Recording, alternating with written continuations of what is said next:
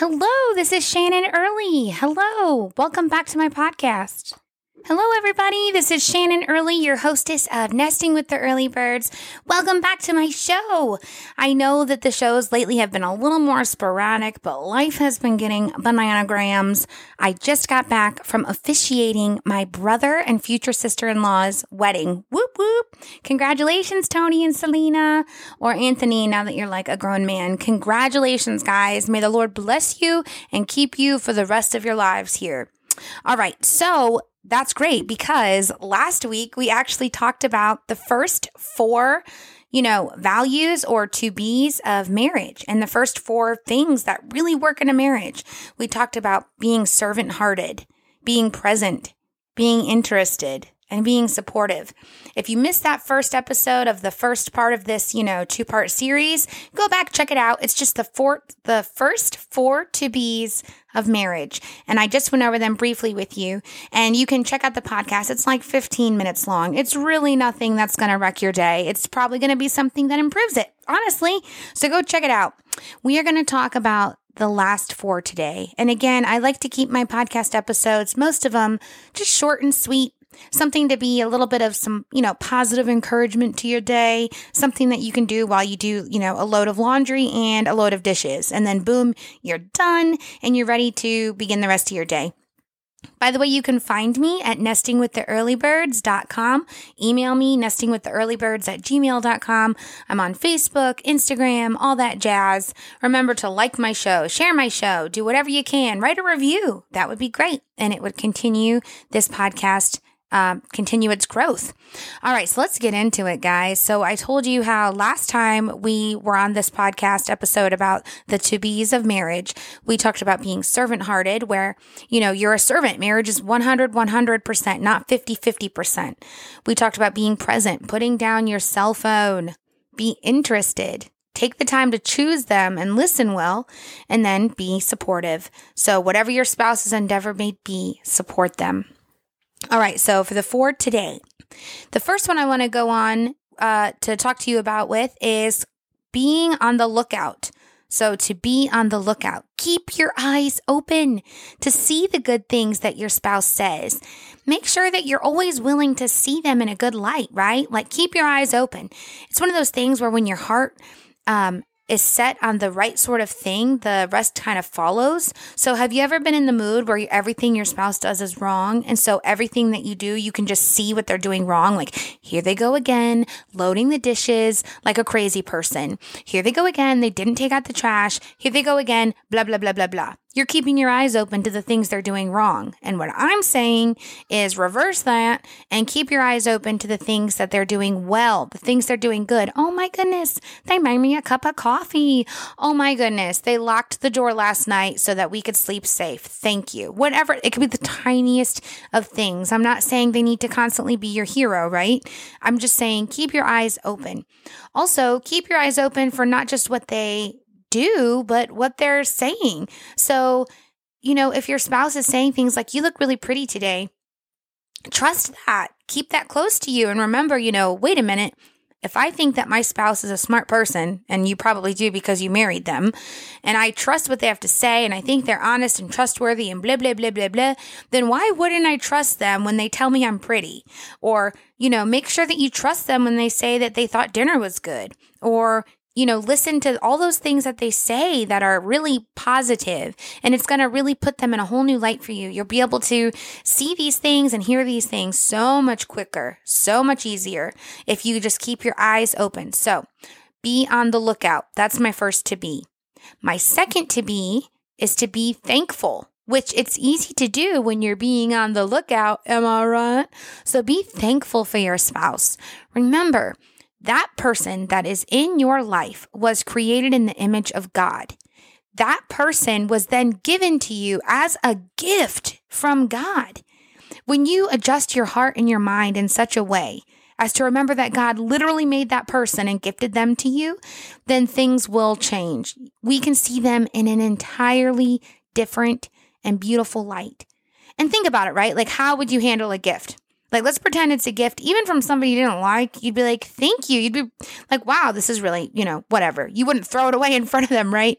Now, pretend it's somebody that you really love and value, and they give you this present. You would cherish it. If the Queen of England was like, here is a gift for you for being an amazing person, you'd be like, wow, I'm going to put this gift on a high shelf. I'm going to show this gift off to everybody that comes in. I am so proud of this gift because the Queen herself gave this present to me.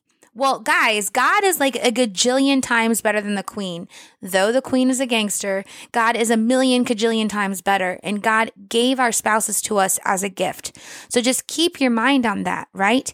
And you got to remember it's a physical gift from the Lord. So often, you know, we talk about God, we can't see him, right? He is literally giving you this representation of Christ's love for the church. Now, I'm talking about marriages that are healthy and good and loving. I am not talking about abusive marriages here, okay?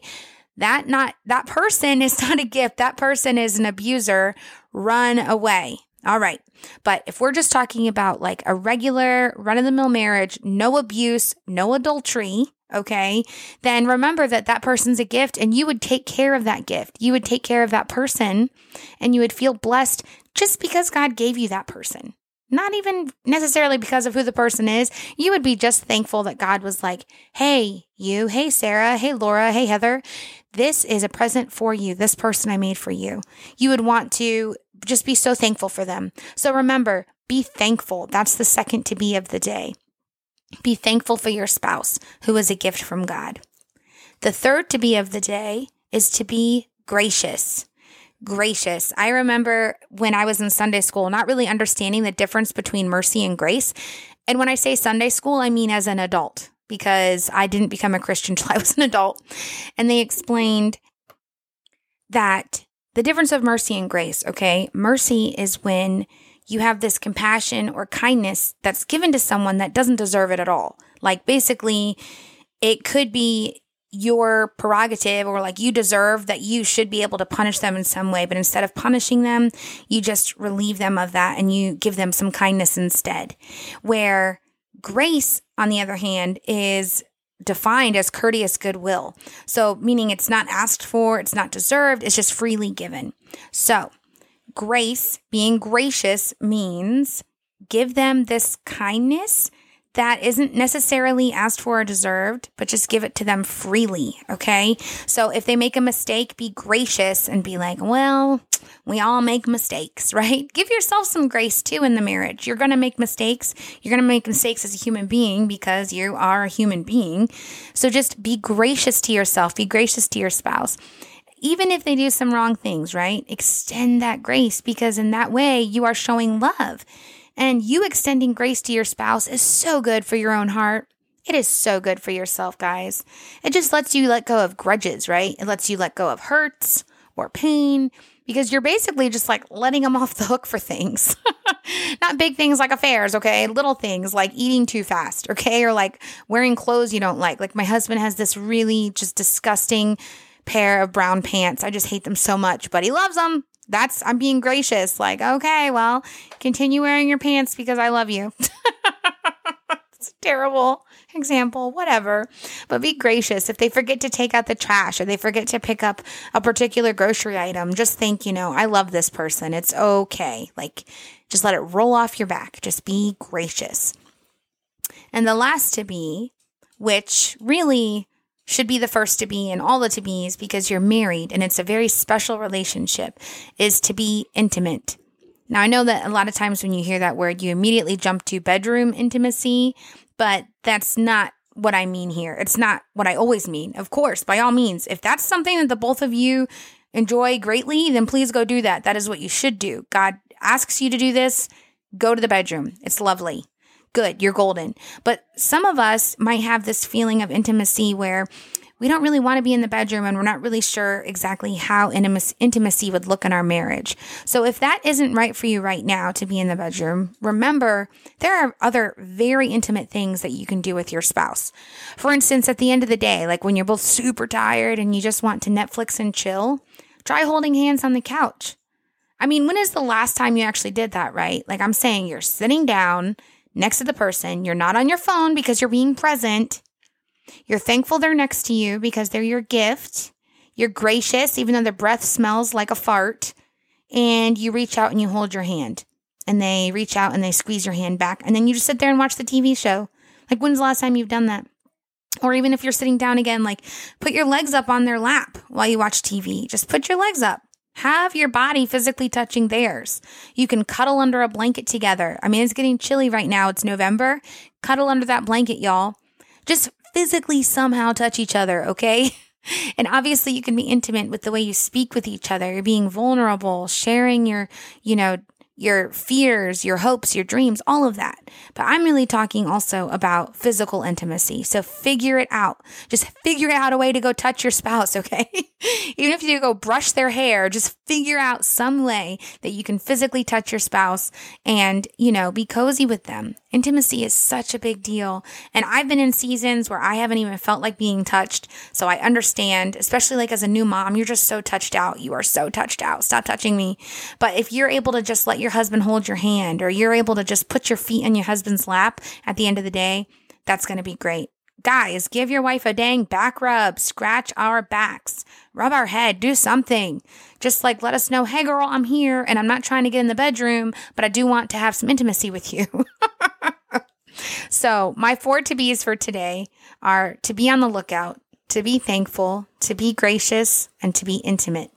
All right, guys, remember that God totally loves you all the time, and you've got this. If you're married already, you've got this. Just look to God, He's got you. All right, I'll see you guys next time. Remember, you can find me on Facebook, Instagram, my website. Give me an email, whatever you like to do, and I'll talk to you later.